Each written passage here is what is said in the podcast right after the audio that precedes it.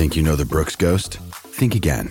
Introducing the all-new, better-than-ever Ghost 16. Now with nitrogen-infused cushioning for lightweight, supreme softness that feels good every step, every street, every single day.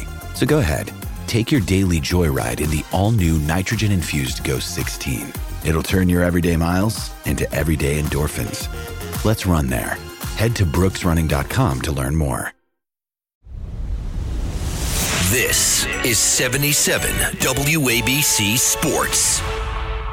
Ladies and gentlemen, I'm Kevin Perez here with your 77 WABC Top 5 Sports Headlines on your Wednesday afternoon. Let's get right to it. Headline number one, Aaron Judge takes 161 games to hit 62 home runs, breaking Roger Maris's 61-year-old record for the most home runs in a single season in the American League. Headline number two, the MLB postseason picture is finalized, and the Bombers will face either the Rays or the Guardians, with the New York Mets playing the San Diego Padres in the wild card after the Atlanta Braves clinched the NL East for the fifth consecutive time.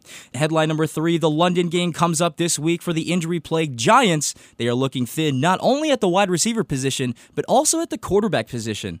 Headline number four, the New York Islanders signed their franchise player Matthew Barzal to an 8-year extension with a $9.15 million annual average. And headline number five, Ben Simmons returns to an NBA court after nearly a year and a half away, debuting as a Brooklyn Net with KD and Kyrie against the Philadelphia 76ers.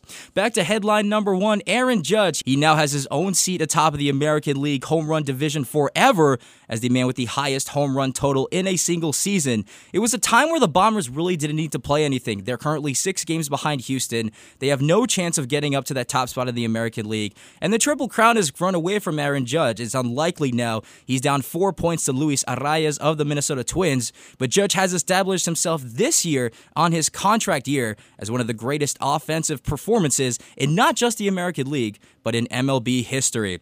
And now we go to headline number two. The Braves clinched the NL East last night in Miami against the Marlins. So now the MLB postseason bracket is confirmed, which puts the New York Mets at the number 4 seed, hosting the San Diego Padres in a 3-game wildcard series starting on Friday from Queens. The Dodgers clinched the number 1 seed, so they will await the winner of that series. Meanwhile, the Bombers got the 2 seed when they clinched the AL East. They will wait until the Tampa Bay Rays and the Cleveland Guardians series is decided. Both teams have their final regular season affair tonight.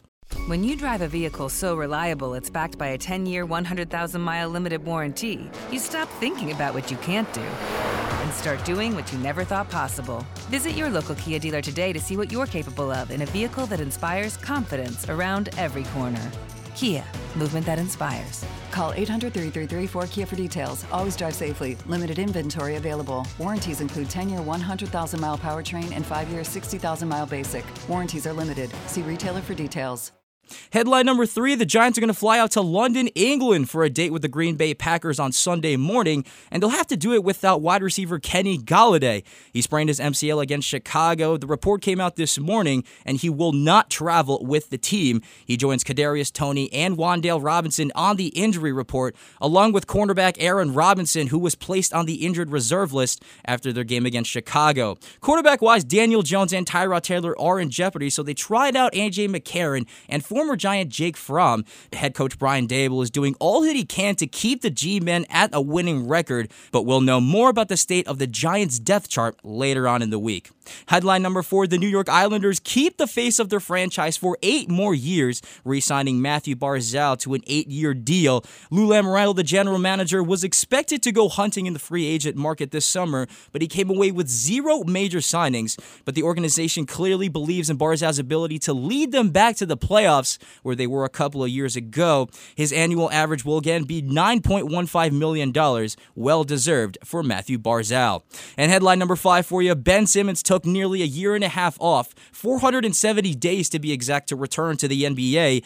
At first it was injuries, and then it was mental health that came into play, but he seems to be settling in just fine as a Brooklyn Net. He debuted on Monday night against his former team, the Philadelphia 76ers, with a 6 points, 5 rebounds, and 4 assists performance in only 19 minutes played. If you're a Nets fan, this is definitely a good sign for Simmons, and even though he showed off some understandable rust on the court, it's time for him to shake off that rust in the preseason before they go at full speed come the regular season.